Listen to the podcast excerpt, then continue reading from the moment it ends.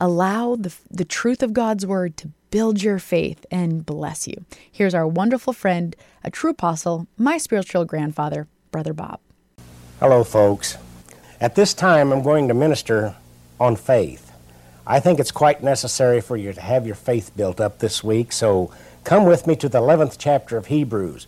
You folk that want to follow along with your Bible and kind of read along with me and kind of help you a little bit in Bible study. You shut ins out there, if I can be of any assistance to you and you need to know more about your scripture, well, write to me, would you? I'll answer you. Be glad to help you out in any way I can. I've been getting some mail from some shut ins, and I do answer it, and I will help you. Anything I can do to help you, just write. My name is on the scroll, and you'll have time to write it down. In fact, the matter is being flashed on the screen as I minister now. So you'll have plenty of time. Get your pencil and paper, or pen and paper, and just write down the address and write to me. Let me know who you are, your prayer request is, and I'll be glad to pray for you, and my staff will get right in and give me a hand with it. All right, the 11th chapter of Hebrews. Now faith is the substance of things hoped for, the evidence of things not seen. Did you know that's one of the greatest scripture in the world today? It completely, in that just a three liner there, tells you how to pray. Now faith. It isn't just faith, it says now. And in my Bible, it's a great big N O W. Right now faith is what counts. When you ask God for something, just expect Him to answer you right then and there. Consider it done. That's what now faith means. If I took that word now off of there, it'd be faith is the substance of things hoped for. No, faith isn't the substance of things hoped for. Now faith is. Absolute positivity is the key to your faith. Now faith. For by it the elders obtained a good report. Through faith we understand that the worlds were framed by the Word of God. All right, hit you evolutionists on that again this morning. We understand. Anybody with any sense at all that has read the Bible and knows God will understand and know that the frame, worlds were framed by the Word of God, not a big banger from slime. So that things which are seen are not made of things which do appear.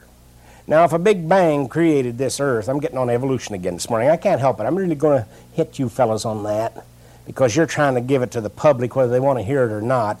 You're forcing your doctrine off on people, so I'm going to tell them the truth about God's gospel. All right, if things are which are seen were not made of things which do appear, what caused the big bang?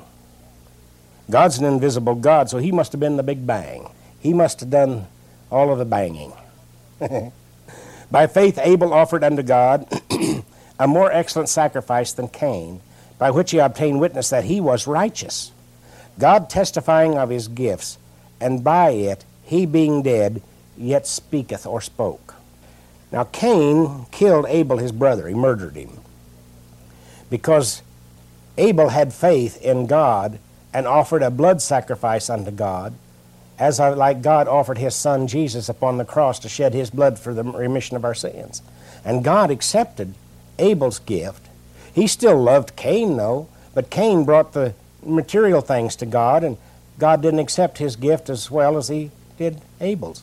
So Cain killed Abel because Abel wanted the material things to be accepted before God. That's kind of the way this world's going today, materialistic countries want their, each other's material. They don't want the good things, the godly things. They don't want the fellowship of the human being. They don't want the love of thy neighbor as thyself. They just want the material that that neighbor has and nothing more. We need to get back to God, folks. This nation and the politics need to get back to God. All nations need to get back to God. That's why they're being destroyed. By faith, Enoch was translated that he should not see death and was not found because God had translated him. For before his translation, he had this testimony that he pleased God. Now, this testimony is what's going to translate you into glory, according to the scripture here. Once you have the infilling of the Holy Spirit, and I might add, speak with tongues, you will be translated at the day of your death to God's kingdom or into his kingdom. And if you please God while you're on this earth, you'll be like. Uh, Enoch here. He was translated instantly went to God. But without faith it is impossible to please him, for he that cometh to God must believe that he is, and that he is a rewarder of them that diligently seek him. Isn't that fantastic? God will reward you if you will seek him. There is no place written in this world where it says the world will reward you if you will serve the world. It has its reward hell, death, and the grave for eternity. By faith, Noah, being warned of God of things not seen as yet, moved with fear, prepared an ark to the saving of his house, by the which he condemned the world and became heir of the righteousness which is by faith. Even Noah condemned this world. God didn't, Noah did. A natural man condemned this world. Natural men are going to condemn it today. Men like me that preach against the sin, sickness, and disease that is ravaging the earth and taking the place of God's word and power. By faith, Abraham, when he was called to go out into a place which he should after receive for an inheritance, obeyed, and he went out knowing not where he went. Now, how many of you people would just pack up, leave this country, and go to another country at the word of the Lord, not knowing where you went? I've had to do that several times in my life. Several times since I've been married to my wife and with, with children. Had to do it. God asked me to do it, and I went. But I'm back again. I'm back in my own country. I'm back in my own home. I have a home. I have everything that I need from the Lord, including His blessing, because of my faith. I keep my faith high. I have a studio audience here this morning that has their faith very high. They have their homes, they have their children, they have their life, and it's good, isn't it, folks? Some said, uh huh. Let the audience hear an amen. Amen. See? Isn't that fantastic? By faith he sojourned in the land of promise, as in a strange country, dwelling in tabernacles which Isaac and Jacob, the heirs with him of the same promise. For he looked for a city which hath foundations, whose builder and maker is God. That's what I'm looking for, folks, after I leave this life, is that great city of God where he, there's no foundations of buildings made with hands. God is the foundation. The apostles are the foundations. The Word of God is the foundation. It is the house. And God Himself is the keeper. Through faith also Sarah herself received strength to receive seed and was delivered of a child when she was past age because she judged him faithful who had promised. Now, Sarah was almost 90 when she had her first baby. Mm-hmm. Now, that's faith. She was 90 when she had her first baby. She was quite a ways past age. That's faith, isn't it? But it's simple. She had the simple faith because God had promised her that she would have a child. Therefore sprang there even of one, and him as good as dead, so many as the stars of the sky in multitude, and as the sand which is by the seashore innumerable. That was Abraham. Abraham was past age too, according to the way this world thinks. But he had in his old age as many as the stars of the sky in multitude. His seed increased that big and that much. These all died in faith, not having received the promise of speaking of the Holy Spirit, but having seen them afar off, and were persuaded of them, and embraced them, and confessed that they were strangers and pilgrims in the earth. Did you know you're actually just a stranger and a pilgrim here? Unless you serve God, you're just a very, very stranger here. But once you're serving God, you're as a stranger and a pilgrim, just somebody that's passing through. And you will pass through. But you'll pass through much nicer and much easier and much greater and on into God's eternity if you'll serve Him. That's why He put you here to serve Him. For they that say such things declare plainly that they seek a country. I will declare to you that I'm seeking a country in the hereafter. And truly, if they had been mindful of that country from whence they came out, they might have had opportunity to have returned. But now they desire a better country, that is, a heavenly. This is the key, folks. Wherefore God is not ashamed to be called their God, for he hath prepared for them a city or a place. Jesus, as he before he ascended, he said, I go to prepare a place for you. If it were not so, I would tell you. But I do go and prepare a place for you, that heavenly city, that heavenly place, that glorified place. By faith, Abraham, when he was tried, offered up Isaac, and he that received the promises offered up his only begotten Son. You see, Abraham offered up his only begotten Son at one time, just like God the Father offered up his. But God stopped his hand when Abraham started to offer up his son because it wasn't time. But when Jesus came along, the Son of the living God, the only begotten Son of God, God didn't stop his stay his hand. He let him go on and be crucified and offered him up as a sacrifice for our sin. Therefore, that's why I'm here today to proclaim the great sacrifice that God made to redeem us from this life and from this flesh. Of whom it was said that in Isaac shall thy seed be called, according that God was able to raise him up even from the dead, from whence also he received him in a figure. By faith Isaac blessed Jacob and Esau concerning things to come. By faith Jacob, when he was dying, blessed both the sons of Joseph and worshiped leaning upon the top of his staff. Now here was a man that was in the last moments of his life, yet he stood up and leaned on his staff and blessed his children. Isn't that something? And gave them promises which they fulfilled both then and throughout eternity. By faith, Joseph, when he died, made mention of the departing of the children of Israel and gave commandment concerning his bones. Isn't that something? Joseph gave commandment concerning his natural bones. Even told him, said, Take my bones up out of Egypt and take them and bury them in the promised land. Bury me in the promised land. He even had the knowledge of how to bury himself. By faith, Moses, when he was born, was hid three months of his parents because they saw he was a proper child and they were not afraid of the king's commandment. The king's commandment back in those days was to kill every male child that opened the womb. That was Pharaoh's commandment. But his parents were not afraid because they had faith in God and they knew that God would deliver that child from then forward. By faith, Moses, when he was come to years, refused to be called the son of Pharaoh's daughter. See, faith hit him that he did not even understand at the time God's faith. Did you know all you folk out there have a certain amount of faith from God if you'll receive it? You are already blessed with a, with a, a, a certain amount of faith, but you've got to let it go and turn it loose and let it go to God.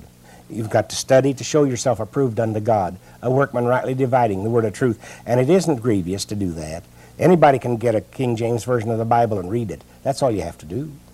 And learn about God and then your faith will come. But faith does come by hearing of the word. It will come by hearing me minister to you if you listen. Choosing rather to suffer affliction with the people of God than to enjoy the pleasures of sin for a season. Now, Moses was 40 years in the house of Pharaoh.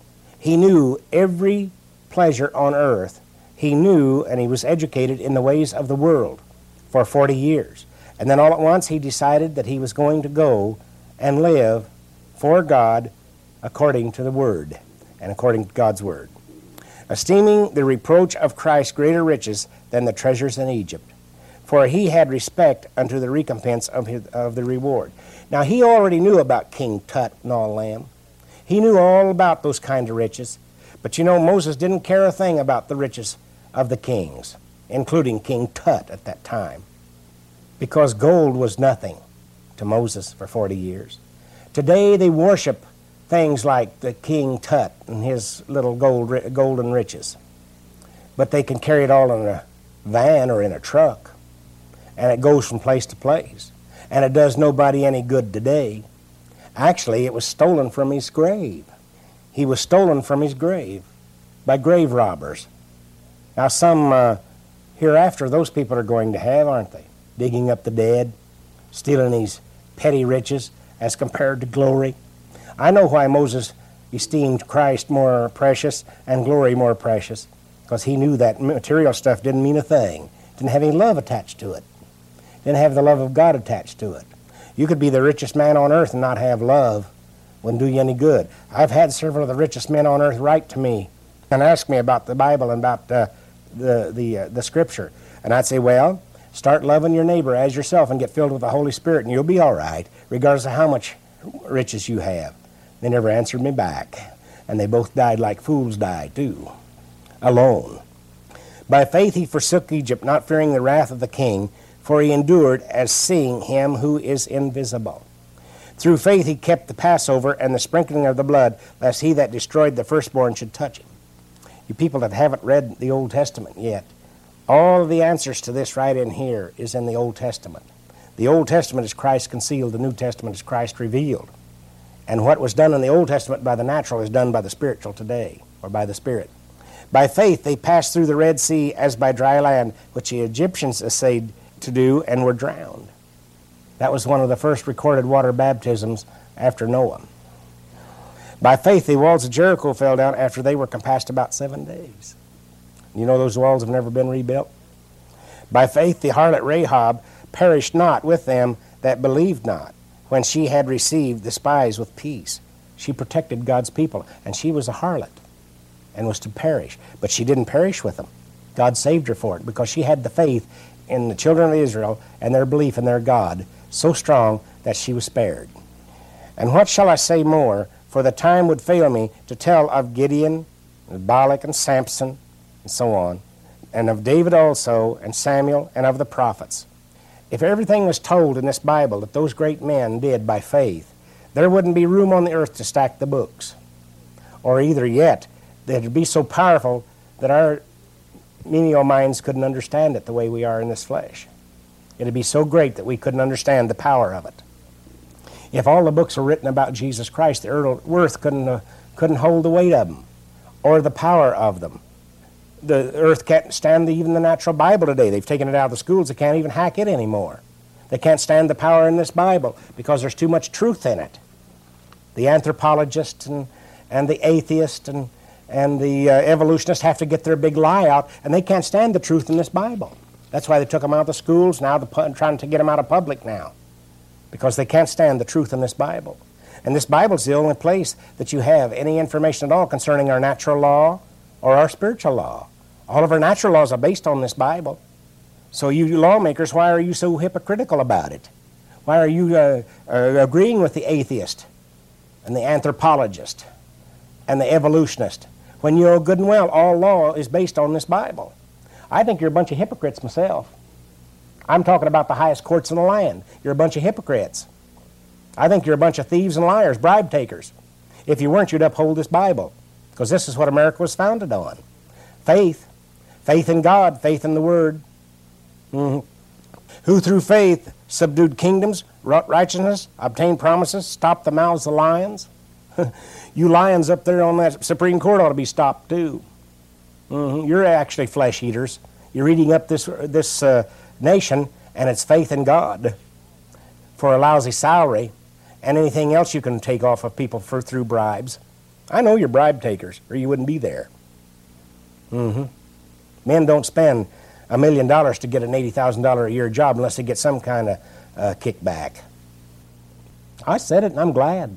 It's the truth. You know it. So sue me. Quench the violence of fire, escape the edge of the sword. Out of weakness were made strong, wax valiant in fight, turn to, the, uh, to, to flight the armies of the aliens. How come we haven't won a war since 1945? Well, see, we're not turning the flight of the aliens anymore. We're losing because God isn't on our side anymore. You've done away with the Bible and God in the schools and in private lives and on television. That's why we're losing. God isn't with us much anymore, except through a few. Women received their dead raised to life again, and others were tortured, not accepting uh, deliverance that they might obtain a better resurrection. Mm-hmm. Now that's faith. And others had trial of cruel mockings and scourging, yea, moreover, of bonds and imprisonment. They were stoned, they were sawn asunder, were tempted, were slain with a sword. They wandered about in sheepskins and goatskins, being destitute, afflicted, and tormented. How many of you professing Christians out there would walk among one another now naked and destitute, in caves and dens, dressed in animal skins to keep your profession. How many would do it without committing adultery and fornication in the, while you're there? Or trying to steal somebody other man's wife? Or divorcing the one you had or have? You talk about uh, Christianity. Are you willing to pay that kind of a price for it? Well, you might have to before long. You might even have to be stood up against a wall and shot for your profession. It'll be coming to that here in the United States for long at the rate we're going, if the atheists keep getting their way around here. Of whom the world was not worthy. They wandered in deserts and in mountains and in dens and in caves of the earth. And these all, having obtained a good report through faith, received the, not the promise. See, you Christians out there already have the promise of the Holy Spirit. You already have it. How many of you would be willing to die for it or sacrifice your life for it in one way or another? Uh-huh. Something to think about, isn't it, United States of America? You professing religious world. How many be willing to die for Christ? How many be willing to die to keep this Bible in the schools? Well, millions have already.